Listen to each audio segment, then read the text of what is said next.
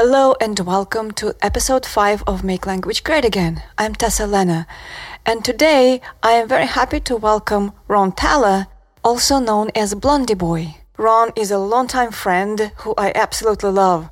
He is also a Grammy-winning and Billboard number one record producer, recording artist, drummer, and songwriter. He is credited on over four hundred fifty albums, forty-three billion streams, and eleven number one Billboard hits. That is a lot of numbers. Too many numbers. That is true. So do you want to talk about yourself in your own words? Oh my.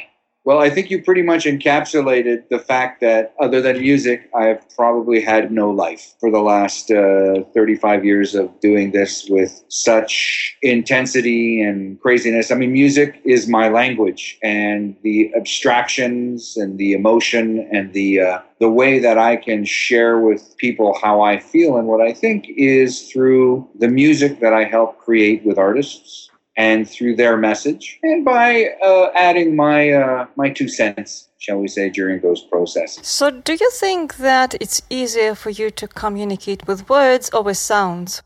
Well, words, irrespective of the language, force you into what I'm going to call a kind of collective arena. And those words frame the beginnings of kind of a pathway for people to interact, to talk about things. I mean, for example, if, if I use the word table, you will understand what the word table means, and I will understand what the word table means. But if we think about it in our heads, uh, we might get two completely different images of a table. So what it actually is, is a general arena that gives us a general starting point from which to kind of build. For me, sound, which is all-encompassing and everywhere, and by the way, I remind everybody that um, you can close your eyes, you can close your mouth, you can do you cannot close your ears. Your ears, from the day, from before you're born till the day you die, your ears are active and functioning nonstop. And what your ears receive in terms of information is so wide-scoping, so wide-reaching. Uh, words only themselves form a part of it. And I think maybe that's kind of why my attraction exists to sound, in that music and sound are one and the same to me. When somebody speaks, I hear it very musically. I don't hear it just as almost a mechanical delivery of tones that together form words, that those words together form a sentence, and therefore they're supposed to have a, a meaning. I kind of tend to respond more to sound. And sound is very synergistic. And words, when they're combined, can be viewed in that way. But imagine adding sound as another layer of that synergy. I think I've always gravitated to music as a very uh, noble and meaningful and contributory field uh, to the planet.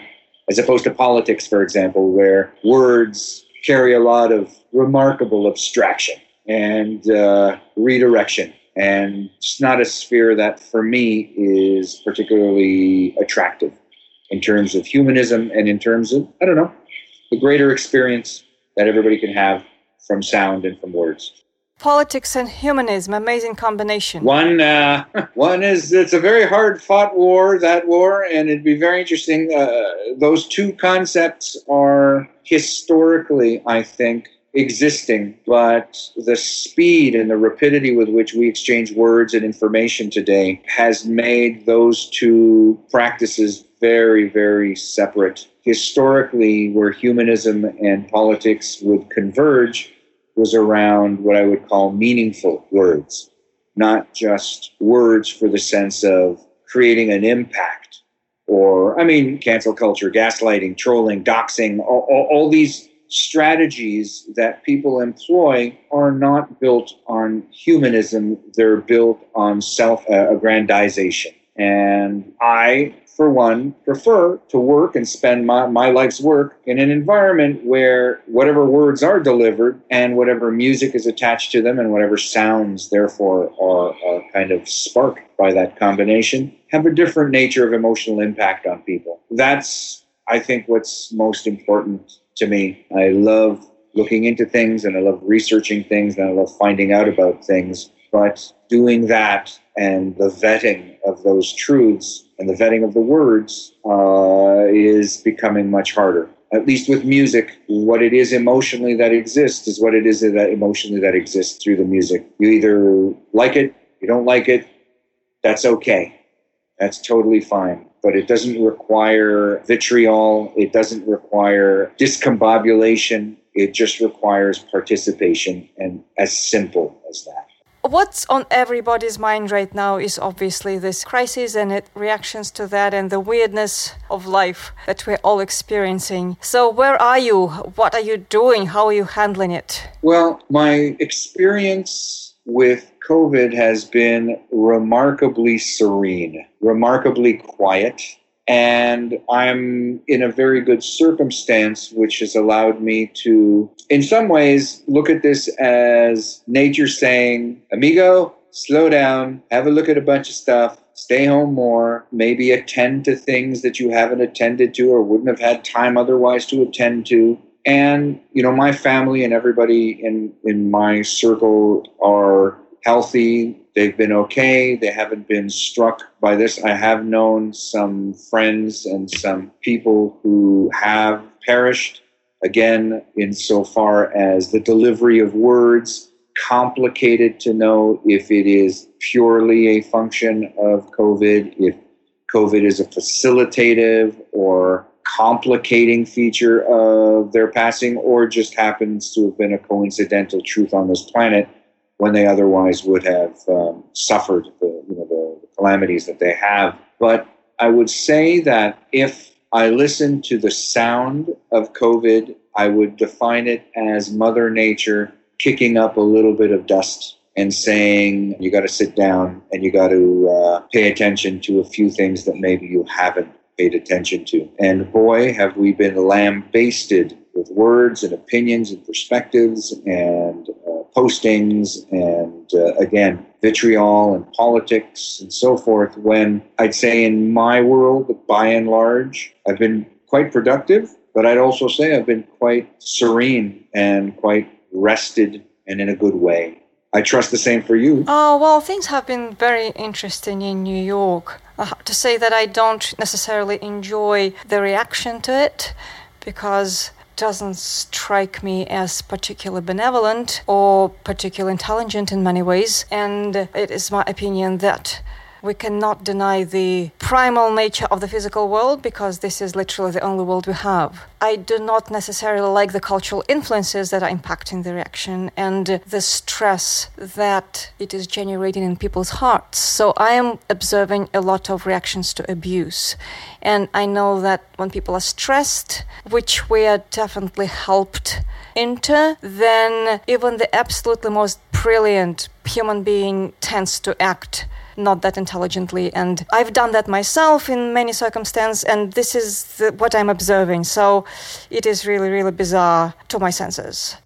A lot of words that are being thrown around, as you and I both know, by a lot of different people for a lot of different purposes. It is symptomatic of our current world that every voice that shares their opinion believes it has an opinion of value. And that is, for me, complicating and distracting, whether it's done purposefully, whether it's done innocently. To me, there are certain voices that predominate irrespective of what industry or what area of expertise a person has. They've spent a fair amount of time developing their expertise. And this is also symptomatic, interestingly, in music and in sound. And in the, the par- it's very parallel with the, the rest of the world in that the deluge of information and content and the sifting through it um, has made the pleasures of experience not as pleasurable anymore. It's also made anybody who has an important message to share much harder to find. And that to me is democratization of words, democratization of ideas and perspectives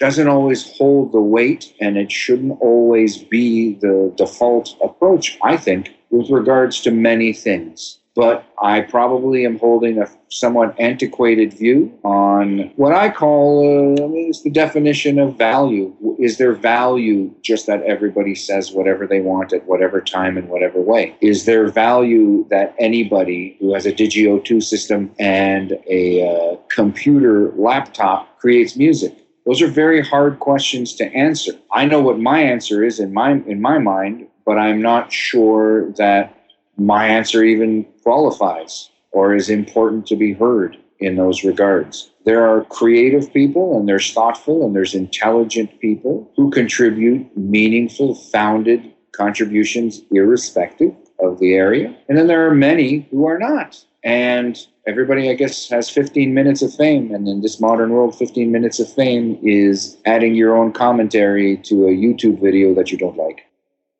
I agree in a fundamental way and disagree in a formal way, because a lot of it depends on the definition of the word expertise. And uh, to me, uh, expertise is...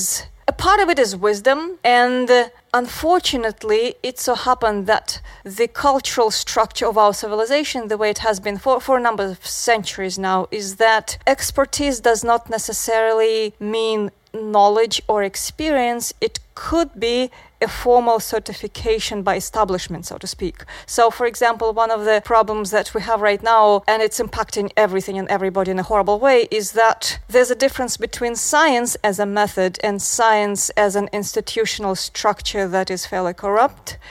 And when those two are blurred together, we have a total mess. So when people use the word science, does it mean the actual objective, honest, sacred method of analyzing reality and trying to draw conclusions based on the observations? Or does it mean that somebody with a title who got funding from a, I don't know, pharma company, and then they did a study that did not really correlate to reality but pleased the people from the pharma, pharma company, but they're scientists as well formally? So how do people distinguish? In reality, there's no way. So that complicates the discussion about expertise greatly. What are your thoughts on that?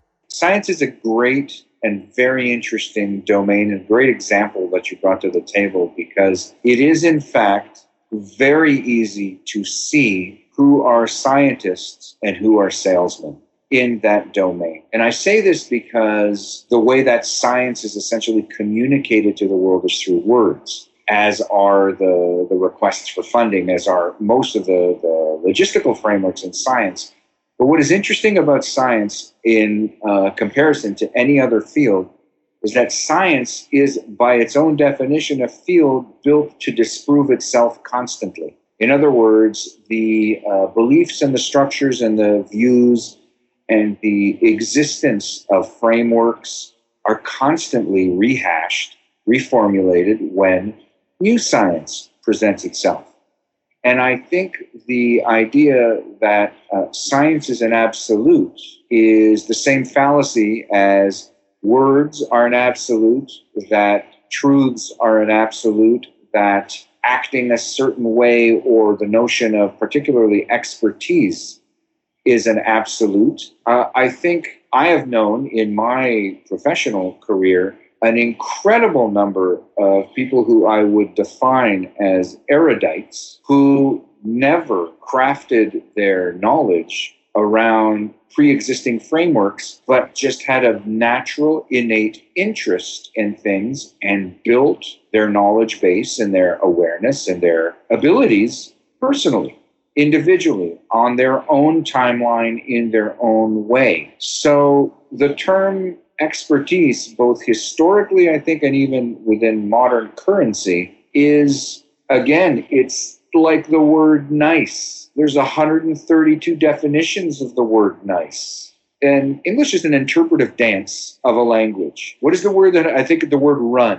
The word run now has six hundred forty-six meanings. There is no other language on the planet that is less scientific at its core than the English language, and more built on what I call an interpretive dance. And for me, this is a very important feature of how do I define and how do I frame words that are delivered to me in the English language. So to give, to give, so I, I don't know how many of your listeners, for example, speak French, but my mother is French. From France. I studied in the south of France uh, as a teenager and lived there. So I, I'm very fortunate. I speak French fluently, but French is an example of a language that is scientific in terms of its precision. It is not an interpretive dance. A word or a collection of words refers very specifically to very specific circumstances under very specific conditions. That's why historically, from, from my understanding, uh, international diplomacy was always done in French. It was always using the French language because of its virtual scientific precision, which is not to say that it's not evolutionary. It's just like science, it's evolutionary. But the, the, the power of words and the power of agreements and the power of what does the word expertise mean? In the English language, it means the same thing as nice or run or set or go or strike or take, all of which have literally one hundred fifty or two hundred or two hundred fifty meanings each one. So it's very contextual. And you are very correct, Tessa, that when an environment, as is the as is the one in the English language, presents words and presents um, justifications for actions built around those words, like expertise of this person or expertise of that, um, further definitions are required because unlike other languages, the English language is, by and large, a massive, extraordinary, I think quite beautiful, but yet quite abstract interpretive dance. And and I, um, what a person chooses to call themselves in the English language is always to be taken with a grain of salt, because there's many other things that require its qualification, and many other things, both scholastic and non-scholastic, both humanist and experiential, and, and so many things. And I think at the end of the day, it's why the English language has become so easily weaponized as compared to some other languages.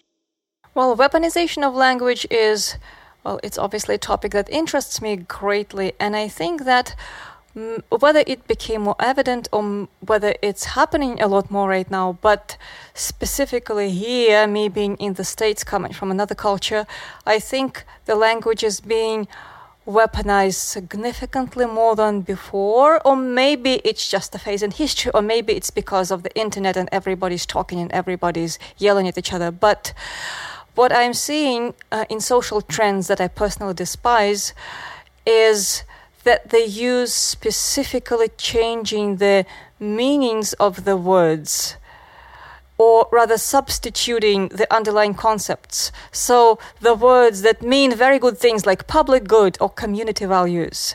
But if there's a corporation or a politician, they continue using those words as if they still meant the same thing, but then in reality they mean something entirely different.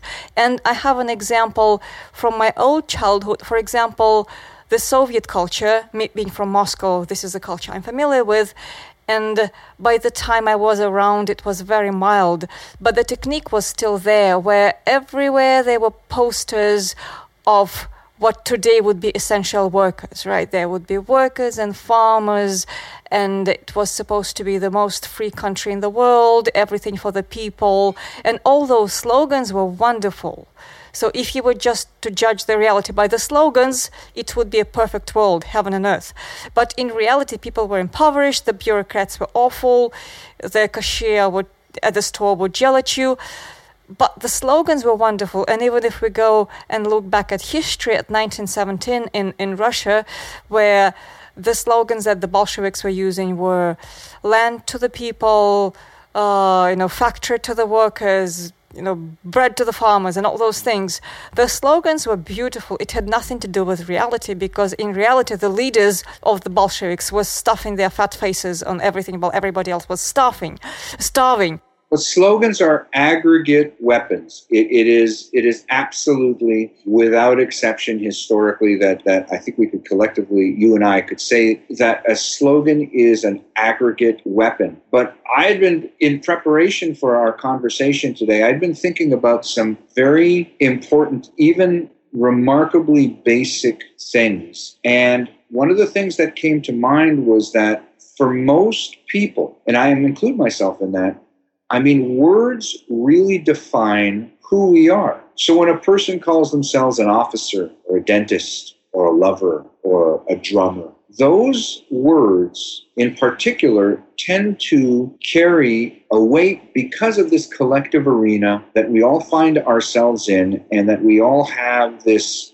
vision, this interpretation, sometimes great misinterpretation, but nonetheless it's an interpretation of what those words are and what they reflect. And when you talk about the definition of yourself, when we say, I'm an officer, I'm a dentist, I'm a lover, I'm a drummer, when you use words like that, what you are trying to do is you are trying to craft space around yourself to which you have a control and to, by extension, then a an ability to allow who you want to allow in to that circle of space, specifically those who accept that definition of who you are. I've always believed, and I, I've told you this as well, Tessa, in many conversations, that I've always believed people are far more than this delimiting terminology or delineating terminology of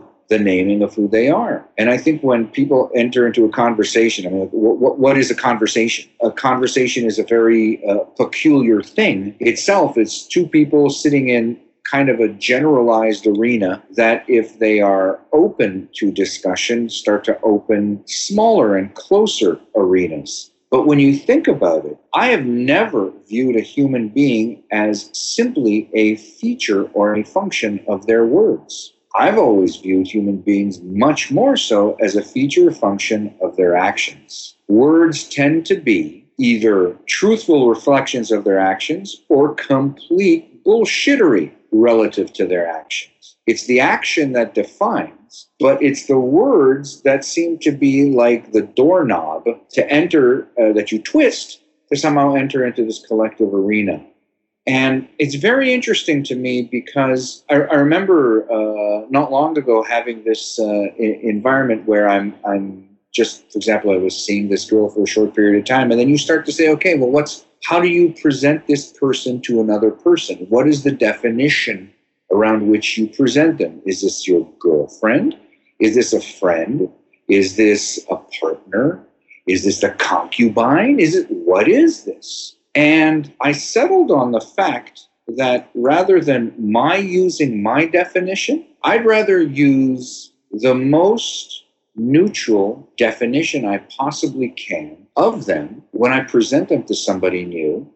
And that is the social custom of using their name. And most people want additional definitions, and that is actually not my place, I believe, to make. So I suspect in some way, this kind of the thing we're talking about right now lives directly in the he, she, they discussions that also exist today very, very uh, frequently, and that the, the the definitions that are applied to people, I mean, I've always believed people are so much more than the limitations of the words used to define them. And I think if most of us probably know in life these experiences where we are discovering people through their words and they surprise us. And I mean, I've had many experiences where I'm at a party and there's lots of people talking about lots of things and so on. And then there's this one or two people who say very, very, very, very, very little all night. But you can see they're very attentive.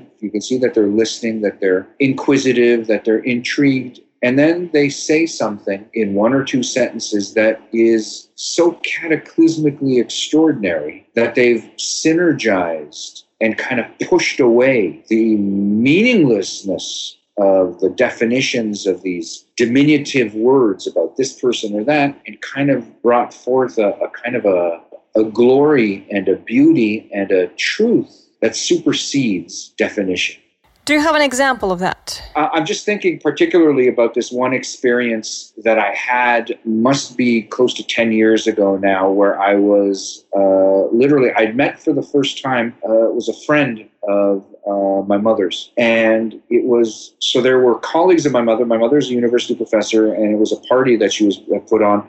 And there were a bunch of different colleagues, and we were discussing, the, the thematic that we were discussing was, when a lion uh, kills its prey, is that a violent act, right? And we started to, of course, do the things that everybody does, where you discuss, you know, violence and what, what is the definition of violence, and is the weight of the, the pejorative side of that word, and can you ascribe uh, humanist perspectives to uh, survival mechanics of animals who don't read or write and therefore don't use words, and then it becomes a, a reflection of us, but is it a reflection of them? And it's it's just, and one of the one of the um my mother's colleagues basically was sitting there, and it was it was very interesting because I could see that they were listening very attentively, that they they cared about this discussion, and that they were very open to it, because it I suspect it had uh, kind of a bearing on something that they were in fact discussing in one of their classes with some of their, their students at the time. And the, the, the person just basically contributed very, very minimally, but said uh, something that I will never, ever forget for the rest of my life. And we were using the notion of violence in kind of a almost a politicized uh, way, and using the notion of the term violence as a external, uh, visible to the world kind of a thing. And then they said something, and they said, uh, and they said, you know, listen, I've, I've been writing a book recently, had nothing to do with the discussion of violence. And, this, and then they said something. They said, you know, I, I'm quite convinced that my writing a book, that writing a book is in itself a violent act. And that just blew my mind, because it turned what essentially was almost a dogma, like a dogmatism about the way certain individuals were viewing violence and the horror and the blood spatter and the absoluteness of it, and into something inwardly facing, and something that they, this person transformed it into something inwardly facing, and suggesting that violence has self-inflicted truths that actually can yield remarkable and beautiful things. And it was it was an, an experience that I, I, I know I will never forget, because the subject matter is odd in general, talking about, you know, who, who, I, I've never had a discussion with anybody else about uh, when a lion attacks uh, its prey, is that a violent act? But the, the, the beauty that came out of that moment for me was extremely revelatory, and particularly for me as somebody who works in music, because the inward inclination of artists and the the fragility of exposing truths and the processes that they must go through for that are remarkable and extraordinary, and that I've worked with so many of them, and that even my processes I had never envisioned in that way, that I needed those features, and I needed to accept those features as being pass-throughs to beauty, not just pass-throughs to horror. And that was, for me, one of the most revelatory, conversational experiences of my life, relating specifically to one word and the broadness rather than the diminishment of what it should actually mean. And that goes part and parcel with everything we've been talking about now about the English language, that when you talk about words like expertise, it's an interpretive dance. It's not an absolute.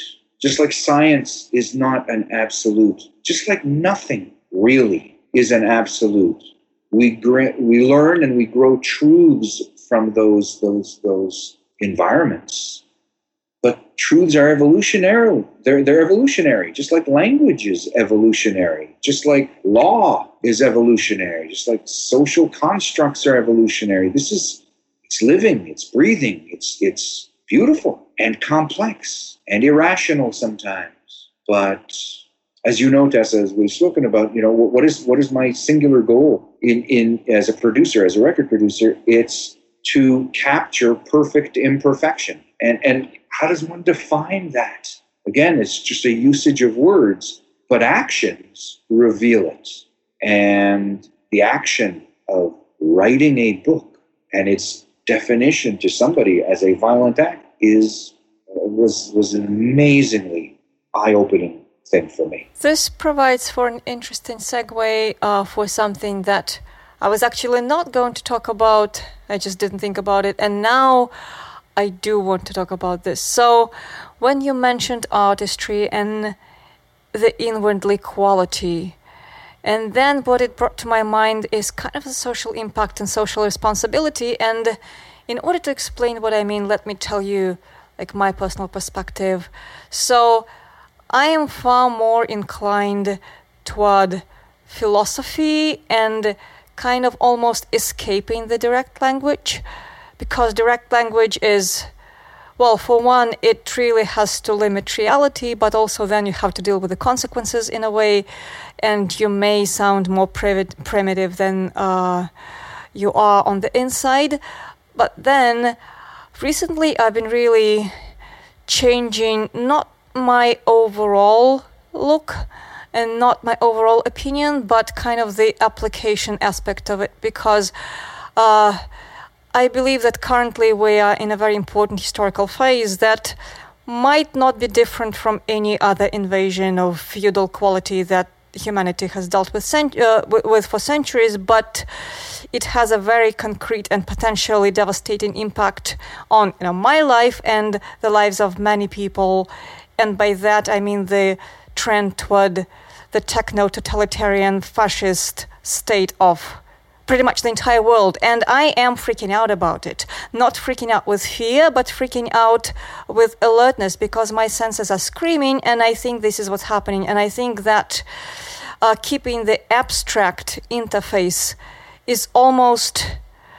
Uh, I don't want to use the word irresponsible, because everything is internal and everybody is different, but almost ineffective, because when somebody is going at you with a knife, uh, yes, you can philosophize, but the chance is you'll end up dead.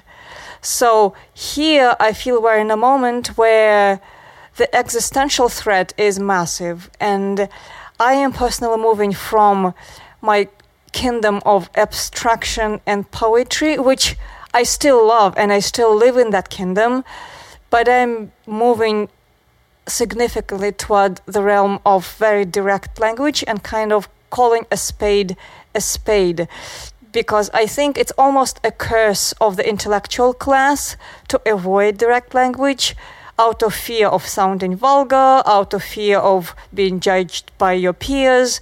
And I have gone through an evolution where I went from a very abstract person who is always kind of weaving the words in a way that it is purely abstract and sensory and does not describe reality directly, towards being a person who feels the need to describe the reality directly and even take a chance of, like, maybe I will change my mind later, maybe I won't, maybe, you know, whatever the opinion is right now or tomorrow. I feel that it is my social responsibility as an artist and as a human being to not mince the words too much. So I would love to hear your thoughts on that.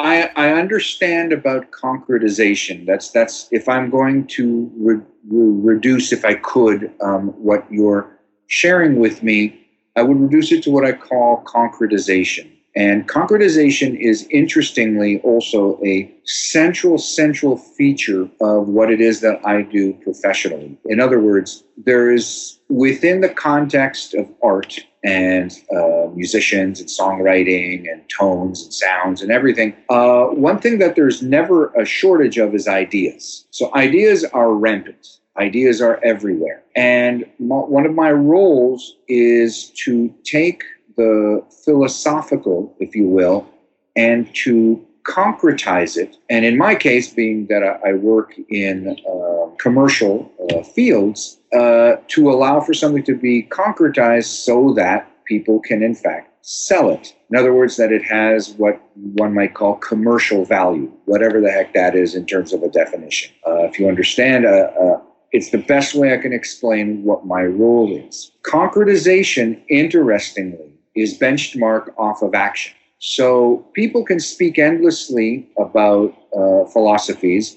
They can also speak endlessly in the application and the utilization of scientific terminology that is supposed to be, as you would say, a spade is a spade.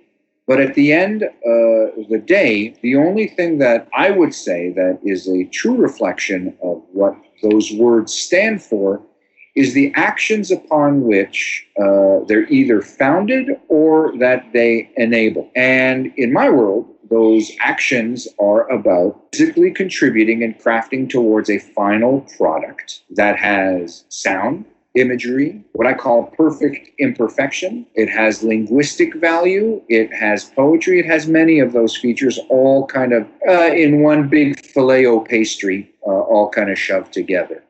The, the power of concretization, I believe, does not exist without the precursor of concept. So my view is that as much as a word itself has an intended purpose, more or less, even if it has one hundred thirty-two definitions, but nonetheless, it has an intended purpose behind it. The fact that purpose exists doesn't mean that the result is garnered.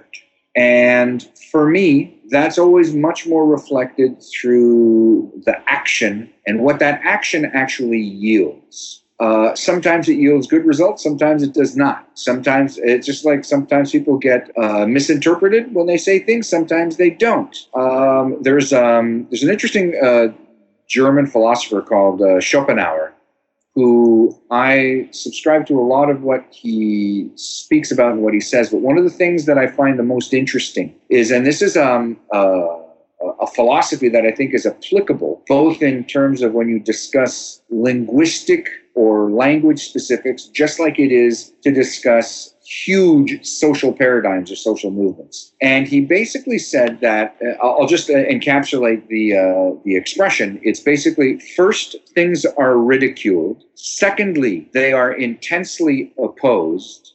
Thirdly, they are considered as self-evident.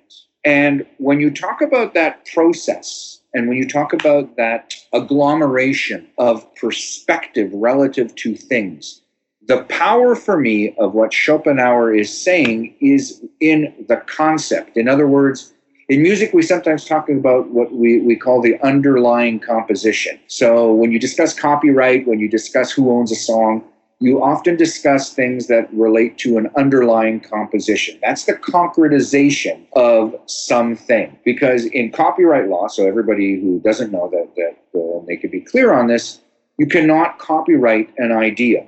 You can only copyright its concretization. So the fact that words offer a form or a pathway of concretization for what otherwise are uh, philosophies or ideas or concepts is, by definition, an understandable and necessary truth. But it doesn't mean that those words are in their absolute what it is that they are defining. And the, so the example I just gave with regards to the law is a perfect example of that, because all laws are evolutionary. And in fact, laws follow concept. They don't precede concept.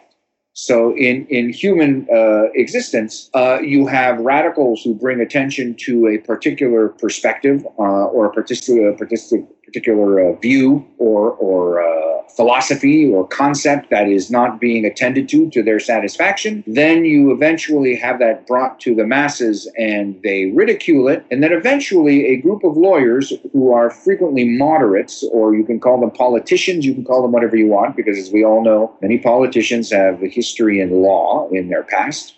Perspective, they then formalize and legislate what otherwise was a concept. So some of those that we all know about that are the most famous are uh, child labor laws. And uh, it takes for a concept for somebody to say, hey, that a, a child is working in a mine or working as a slave, that's just not right. So in our society, I would like to change that. That's a conceptual, that's a conceptual refocusing from what was before considered, as I had said, and as uh, Schopenhauer said, as a self-evident truth. So that's a changing. And the change is a concretization, and that concretization is a process. But words are themselves evolutionary. Everything a word is attached to is by itself uh, essentially evolutionary.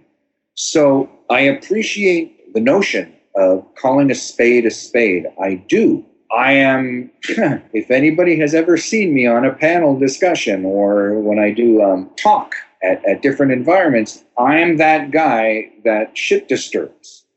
And I like shit disturbing because I like people to discuss core conceptual truths through the mechanics of the language that they have available to them. But language is evolutionary. And the way that people describe and the definitions that people apply to the words they used for those descriptions are constantly evolving. Language is math. Math does not tell you anything about anything, only about its relation to something else. Math talks about the space between things, not the things themselves. It, it talks about nothingness. And uh, one of the greatest math evolutions historically is the definition of zero. And that is not, math didn't start out having a zero. It was an evolutionary conceptual truth because it framed the point that math is about the space between things, not about the thing. And that is what language does. Language, when I use the word apple, you have your vision of that. And I have my vision of that. We probably, you might be looking at a Macintosh apple, and I might be thinking about a Golden Delicious apple. If we talk about an apple, it's a framework. It's not an absolute truth. And for me, there's complexity in that. There's complication in that. But at the same time, there's beauty in it. And so I have found that in the same way that you're not going to use the same words to speak with a six-year-old as you are with a cabinet minister. You mean you would use more complex words when you speak with a six-year-old? Well, you would probably not necessarily use, you might not use less, you might just use different words because their frame of reference in the usage of this, of words is limited. They haven't had the time to acquire new interpretive dances with words to get a bigger, uh, maybe the uh, best way to explain maybe is to expand the arena in which they find themselves. I was making a joke. The the meaning of that was that a six-year-old is smarter than a cabinet minister? Uh, uh, you know what? In many cases, and in my experience, I would actually concur with, with your conclusion. But what, what I'm what I'm more saying is that, that there's a beauty and a weight to words not being concrete, but being by their definition expressions of mathematical relations. And like anything, to deepen, to know yourself more, to be in closer contact with the your ability to share with others the feelings that you have, the you can call them truths, the truths that you that you have, the experiences that you have requires in some degree that they also have had some frameworks. Maybe not the same experiences, but some frameworks from which to draw so that they can, in fact, understand what you're saying. But it's all, for me, an interpretive dance. And I, maybe unlike your, yourself, Tessa, I actually like that. I like that there's a requirement of me to interpret rather than to absolutize an exchange. And that means that I contribute to its concretization, but I don't contribute alone. It requires multiple people. And, you know, I mean, speak to somebody who, who edits the Oxford Dictionary or, I mean, their life must be crazy. I know the next edition of the Oxford Dictionary is supposed to come out in, uh, I think, in, in twenty twenty-three or twenty twenty-four. And that's how I, I came to understand that this term, the word run, has six hundred forty-six meanings. It requires about sixty thousand lines of explanation. That's insane.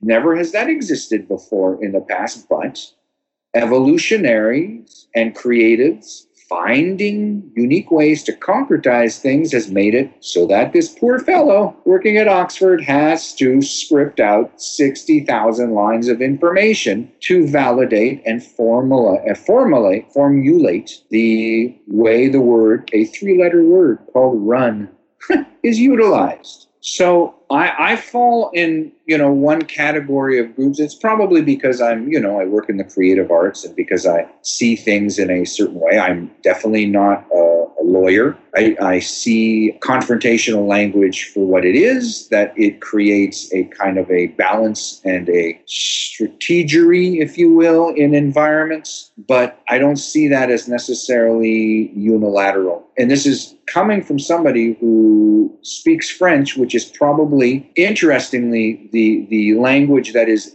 the most scientific in its precision, and at the same time, the culture and the environment that has been breeded by that, that ascertains the most nebulous, amazing, unique creativity and art in terms of concretization that has ever been.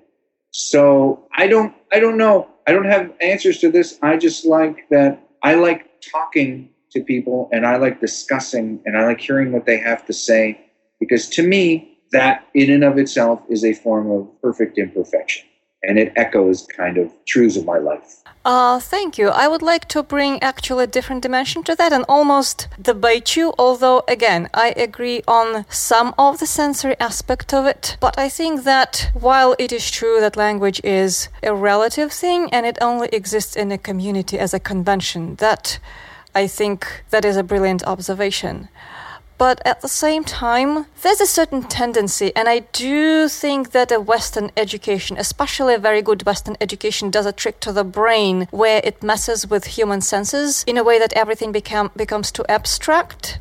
So the reality of human life is, is that if somebody, I don't know, jumps out of your computer and tries to bite off your nose, that is going to be a physical fact. And then if it happens to a person, then the person will be without a nose, and that's going to be a fact. So when there's too much abstraction, so if there's danger, for example, as bringing it back to the current situation, which I think, like, we're looking at great danger, and there is about a million ways of describing it in a very abstract, in a very palatable way.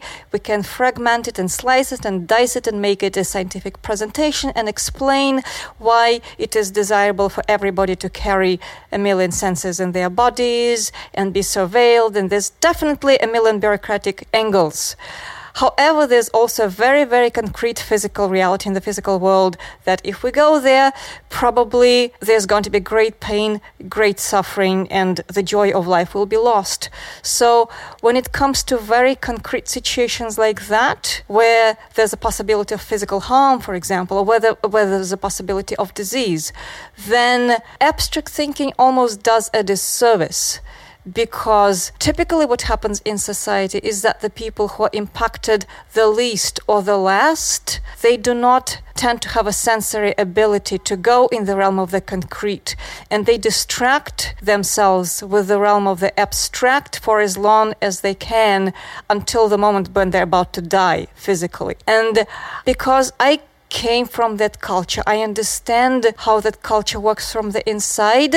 I almost, even though I am criticizing that mindset, I also cannot fully criticize it because this is how I was raised myself. I understand the sensory framework. It's almost a defective framework in a sense that, like, it does not give the person the entire ability to perceive the three hundred sixty degrees. But I am discovering that right now it is the exact abstract thinking that the modern man is so proud of, comparing to the so-called primitive cultures, right? And this is the exact sensory factor that can murder us and can murder the entire civilization. And by murdering it, it's not going to be abstract. It's going to be a lot of people experiencing physical pain, death, suffering, joyless life, and that is very concrete. So I think that in these kind of situations, like in situations where, I don't know, Russia in nineteen seventeen or Nazi Germany in late thirties or early forties, there are situations when the use of language becomes critical in that sense,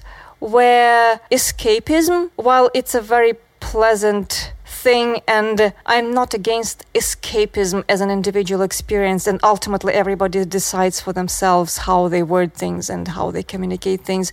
But there's a certain aspect of responsibility, not as a moralizing tale, but as a practical method. Like, for example, if there is a truck moving onto you, you may, you have the right to pretend that it's not happening, the full right, or like you or anybody, I, I mean abstract you.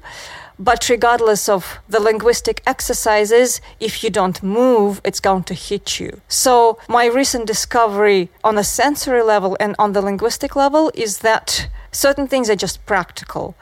And escaping into the language of, okay, I can talk about a serial killer, and I can actually look at it from the perspective of the trauma that he experienced, and maybe his pure emotions, maybe he really loves his kitten, like really genuinely loves his kitten, and he's a good person to that kitten, but at the same time he murdered fifty people, right? So nuance is absolutely important on a sensory level, but I think there's also a situation in which there has to be a balance where nuance becomes almost masturbatory versus practical description. And they're not in conflict in theory, but I'm talking about a very, very concrete emotional choice. I don't know if this makes sense and where your opinions lie in that framework. By and large, I don't think what you just said and what I said previous is in discord. In fact, I think they're virtually in direct accord, and I'll explain to you why. So you brought a very interesting example, and I want to use that example to kind of frame the way that I think about what it is you're talking about.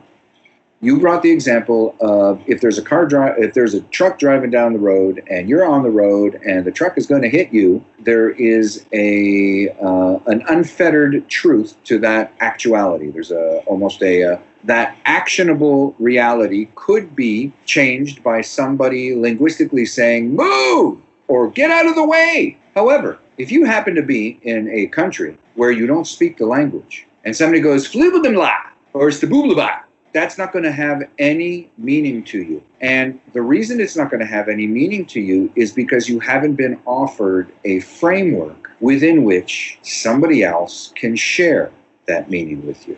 And so the pragmatism of an action, like a truck running into somebody, and the reality of that as it is, is irrespective of language. It is not framed as a feature, from my perspective, it's not framed as a feature of language, but it is something for sure where language not only can intercede, but can have very specific impact on given the right circumstances. That's the uh, interpretive dance, that's the contextual, that's um, when somebody will have, for example, studied that local language in order to hear and respond to that truth that somebody is trying to tell them, be careful. There's a truck coming to hit you. The fact that then somebody describes afterwards in their own words, a truck hit a guy, doesn't give enough context. It's the same thing as saying the following. Uh, somebody somebody shared this exercise with me, uh, oh man, I can't remember, a whole bunch of years ago. They're like, um, okay, so they started it out something like this. They started to say, yellow car, and you get an image of a yellow car. Then they said, yellow car in the countryside. Get an image of a yellow car in the countryside. Then they said, yellow car in the countryside in, in I don't know, back road of Yosemite. And you get an idea of that. And then they say, person fighting uh, with his wife in this yellow car in this uh, field in Yosemite. And what this particular exercise that this person put me through, uh, it was a, it was a group of us, it was just an interesting uh, discussion, was that if you keep bowing out like a, like a camera, you keep bowing back and back and back and seeing the bigger, grander picture of everything, the nature from which you use words, and particularly how you define what it is that exists in front of you, which is actually how your relationship is in existence to that thing, becomes endlessly different, in particular as to any third party listening to you describe it. So the notion of a fact in existence, uh, such as a truck hitting a guy, is it precludes language. It doesn't feature language as its core to the existence of that act. Language frames it for others to participate, whether they're there at the moment or whether they're not. And for me, that still is predicated on a concept that everybody having the discussion is in the same arena, which is an artificialization because there's many arenas that are offered to discuss those truths. right? We're, we're having that discussion. If a tree falls in the forest and no one's there to hear it, does it fall? That's what this becomes kind of a discussion about. And, and does it make a sound is what I mean, uh, right? That's, that's the discussion. So there's scientific perspectives, there's humanist perspectives, there's religious perspectives, there's philosophical perspectives, there's all these perspectives. But at the end of the day, the communication of the perspectives, whatever they are, in whatever words used, still require the action of the tree to fall in a forest, whether it does or it doesn't. That action exists before the words, not the other way around. And for me, that is a clarifier about concretization. And it's a clarifier for me about why the prioritization, uh, right? Is it particle or is it wave? Uh, that is me describing something that has already occurred. That is not me pr- uh, advance saying something that is about to occur. And the notion of language as a feature of distinguishing truths is entirely unilateral. And I think maybe that's where you and I also agree, because language is, at its core, very, very hard to concretize. It is what we ascribe to it. If I go, Niglibu Vlubaga, am I saying, uh, and I put a, a glass that is uh, half full in front of you, what am I saying? Am I saying the glass is half full? Am I saying, would you like some water? Am I saying, look at the brilliance of this beautiful glass? What am I saying? Even if you have a universal translator next to you, that is formulated based on pre-existing conditions. And those conditions are actions that have existed. It's why language came after what we believe to be the existence of humans on this planet, not before. And if you have a religious view, you believe that words would have come before. You would believe that biblical truths crafted the outgrowth that then became our universe.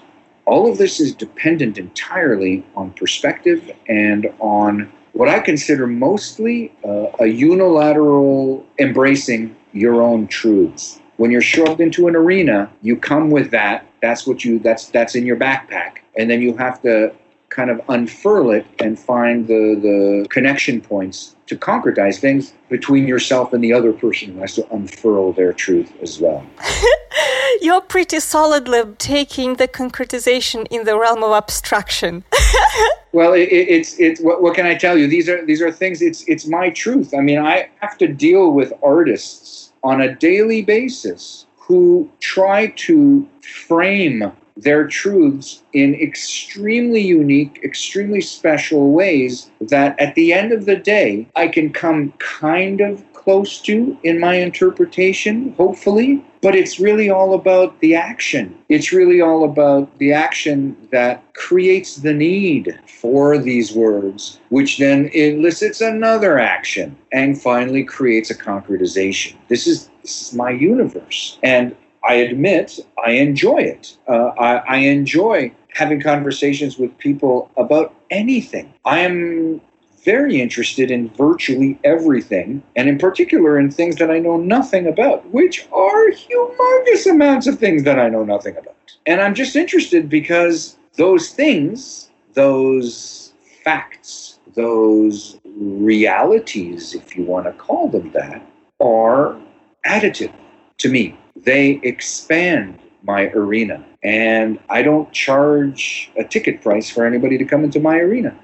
I just want anybody to come into my arena because I find it fascinating, and I find that there exists truths in everybody, and nobody is the owner of a truth. They're an owner of their truth, and through that, truths get defined and built and evolved and transmogrified. It's all math. I would like to bring you back to the concrete, though. And while truth is not absolute in many ways, but if the truck hit the guy and the guy is dead, that becomes the truth. And the guy is dead. He's no longer there. So that is as true as it gets.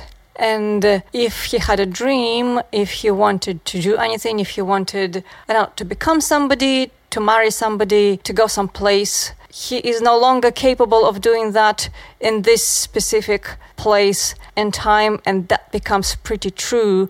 So there comes a moment when abstraction is no longer abstract, which, again, I'm going to tell you actually a different story, entirely different, but tying back into this. When I was probably in my teens, I was in an extremely intellectual, what Americans would call artsy environment. That was all my friends. And one of the things that I like to do, because I guess even back then I was a peasant at heart and I did not like too masturbatory of abstraction, is I would like to pretend and play a role of saying things that were extremely vulgar in the middle of extremely poetic speeches. And it brought me great pleasure because it kind of balanced the going into the clouds of abstraction with the, I don't know, concrete sensory foundation of things in real life. But I guess what I'm trying to say is is that the concrete has a very specific value, and to my senses, while I do agree on many levels with uh, uh,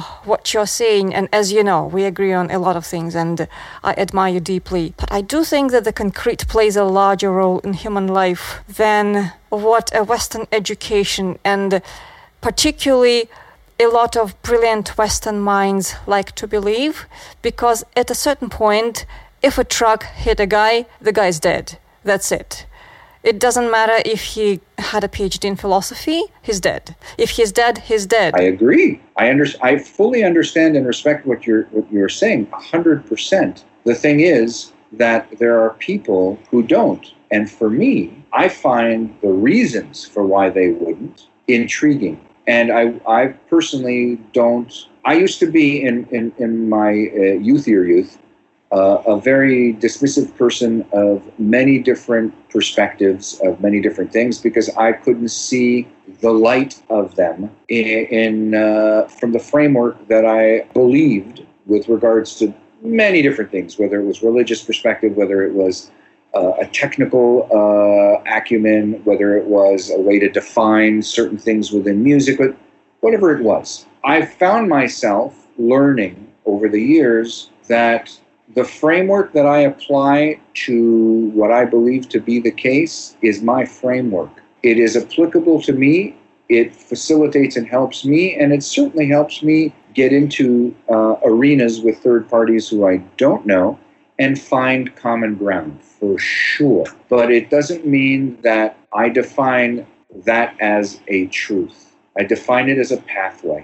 Now, how you choose to use that, that's it's it's completely um, up to every individual. If somebody gets hit by a truck and they die, by the definition of, by our current uh, humanist definition of uh, life and death, right, uh, then I will accept that person's perspective on it. Uh, however, there's many people, for example, who don't accept the definition of life as uh, being self-aware, because that's the current uh, modern, at least the most recent legal definition of life, is something that is self-aware. There's lots of people who think there's tremendous life and energies in rocks. Rocks are not self-aware. How do you know that they're not self-aware? Exactly. And that's kind of my point. That by the legal definition, because it's undertaken by certain um, parameters that are fulfilled to the, the the perspective of certain individuals who have managed, I think specifically to legislate it for the benefit of money, for the benefit of many different things, that doesn't mean that that is a truth. And so it goes back to that perspective that there's a lot of people who believe that when you die, you immediately are part of something else that's living. So you don't die, you just, you, you change.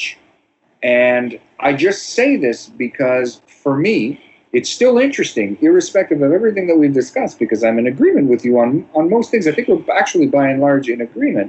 Predicated to the language is still required the action of a, a truck ramming into a guy. And that action predates the need for the language to describe that action.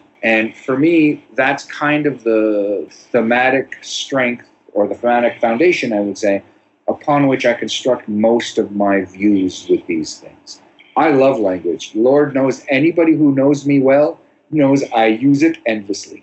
I use it with great energy, and I use it with great zest, and I love language, but I've never believed that the way that I express myself is necessarily going to communicate everything that I believe or that I feel sufficiently, or maybe even fragmentally properly. It is my quest in life to find truth in whatever way I can. And I try, I use words to maybe get me closer if I can, but I never believe that they reflect the truth. They reflect a truth, not the truth.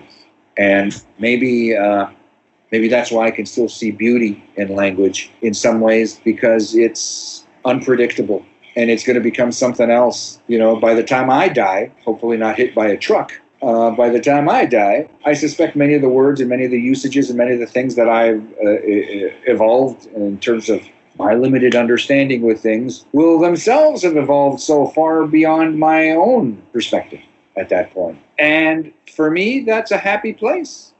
I, I embrace the unknown. The more unknown that exists, the happier a camper I am. The more known that exists, the less a happy camper I am. I like the unknown. It, it, it feeds me. It supports me. It gives me great reason to live every day. Because I don't know what's going to happen tomorrow. I get stressed out like anybody else. I get worried. I have, you know, issues in my life that need. Of course, I'm just like every other human being. But maybe I'm a little different in the sense that the unknown, I feel more security in than I do the known.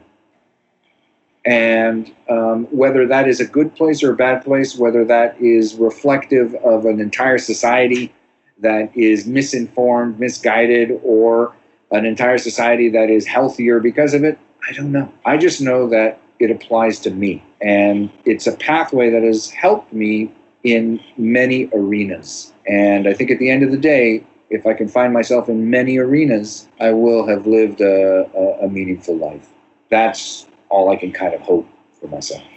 Uh, you know what I'm curious about? I'm curious about your process of translation. When you talk to a human being with a different perspective, a different sen- uh, sensory perspective, a different intellectual perspective, and for whatever reason, it is extremely important to you to convey your message. It could be a business context or like any context in which it's really important to convey what you're trying to say and to build the bridges. Do you have a process of translation? Do you use your instincts? Do you have a method? How do you do that? Um, I don't have what I would call an algorithm that I apply. Uh, the only algorithm, it's not an algorithm, it's just it's a process. And that process is actually a very simple one. That process is never to deny the contribution to that environment, to try to, you know, uh, raise, let's say, the uh, communication profile, never to deny the perspective or the truths that I have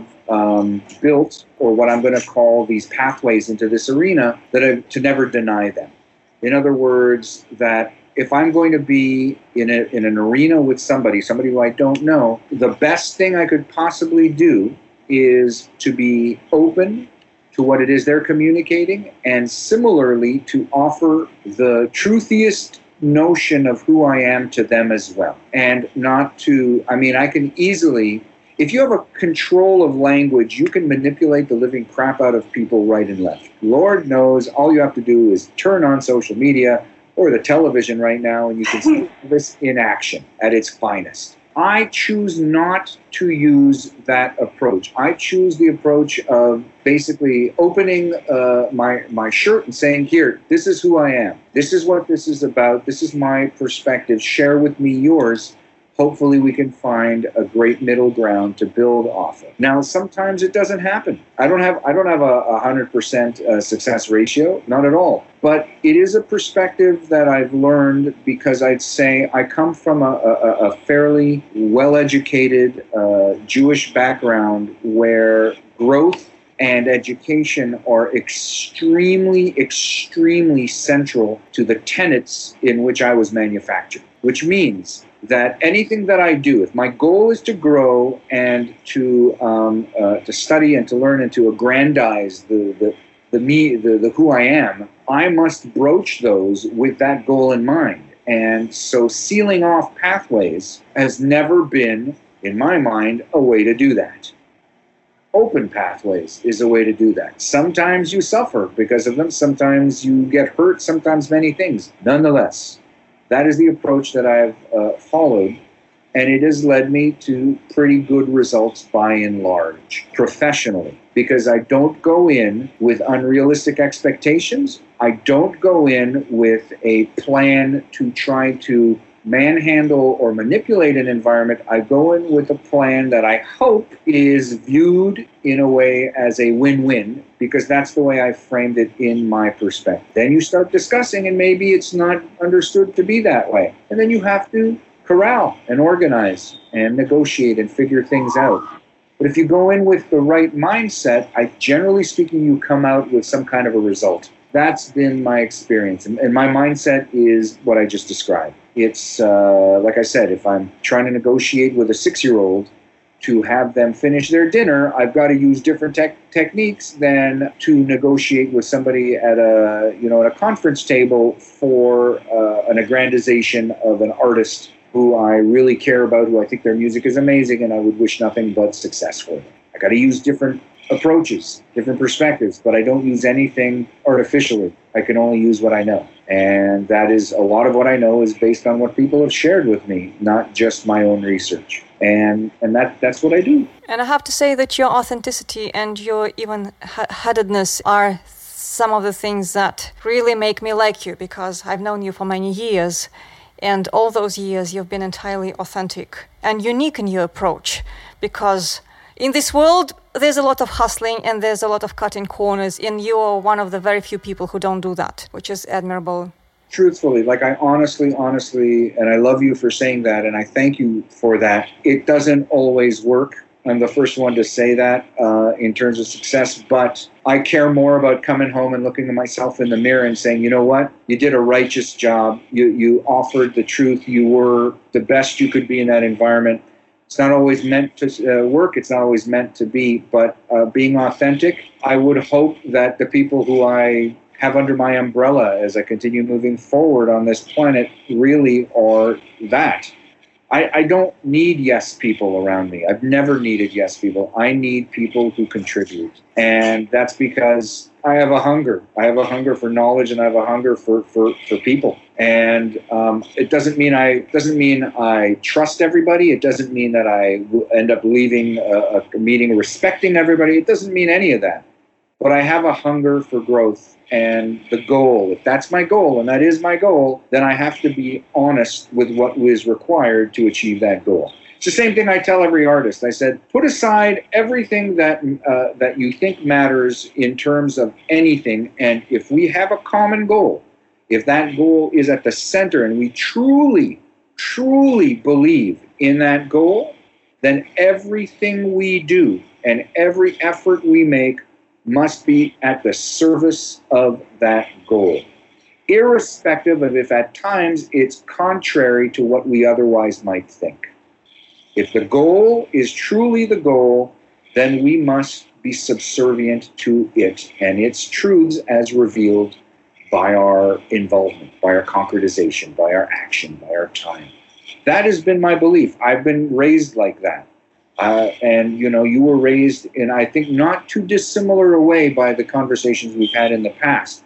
I believe that's why we get along and why we understand each other, because I know if I want an opinion on something and I come to you, you're going to give me the nuts and bolts. You're going to give me the, the completeness of your perspective. I might not agree with it. I might not like it, but I for sure will respect it and honor it. And that's what I, I think is lacking in so much of discourse today, an absence of vitriol and an openness to disagreement. To disagree is not to be vitriolic. To disagree is to see the weight in somebody else's opinion and say, okay, I can't accept quite everything you're saying, but I know there's been a concerted effort put in its truth. These are the things that I miss. And with you, I'm very honored to, first of all, and, and very thankful to you for thinking that of me. I think the same of you. I've always thought the same of you, and I think it's a commonality that we sensed in each other very early on in our communication. And there is nobody who I'd rather have this conversation that we're having today about words, about language, about uh, the weight of making words great again than with you, because it is something that you care about tremendously. And and I do too, and I do too. Oh, thank you. Thank you for very kind words. And I have to say that I agree with you. And I think if there's anything that we agree on absolutely, and I'm teasing you with that word, is that the dialogue is sorely missing from today's landscape. And by dialogue, I mean the dialogue that comes from the heart and that is sincere. I personally miss that greatly because in my formative years, at the ruins of the Soviet Union, uh, when one system had already fallen and another one had not yet risen, there was a great intellectual freedom, and that was greatly appreciated and sought after with hunger and thirst. And the environment in which you may agree, you may change your mind, but you can speak freely, whatever your sincere opinion is from the heart, and you don't care about personal branding. It's just the knowledge and the thirst of understanding the world, and its knowledge for the sake of knowledge. I think it's one of the most pleasant things in the world, and I do think that the world will be would be far more beautiful if people actually knew how to experience that on a sensory level, where even in this conversation uh, we had, well, prior to recording and during the recording, there are some things that we absolutely agree on, and there are certain things that we almost clash on, and it doesn't matter, because the sincerity is there on your part and on my part, and that makes the process beautiful. Exactly. And I think that's what we both care about the most, is the beauty and the meaning of dialogue. And for anyone who wants to know more about Ron Tala, also known as Blondie Boy, you can do so by going to his website, which is ron teller music dot com, R O N T H A L E R music dot com. Thank you for listening to Make Language Great Again with Tessa Lena. See you soon. Bye-bye.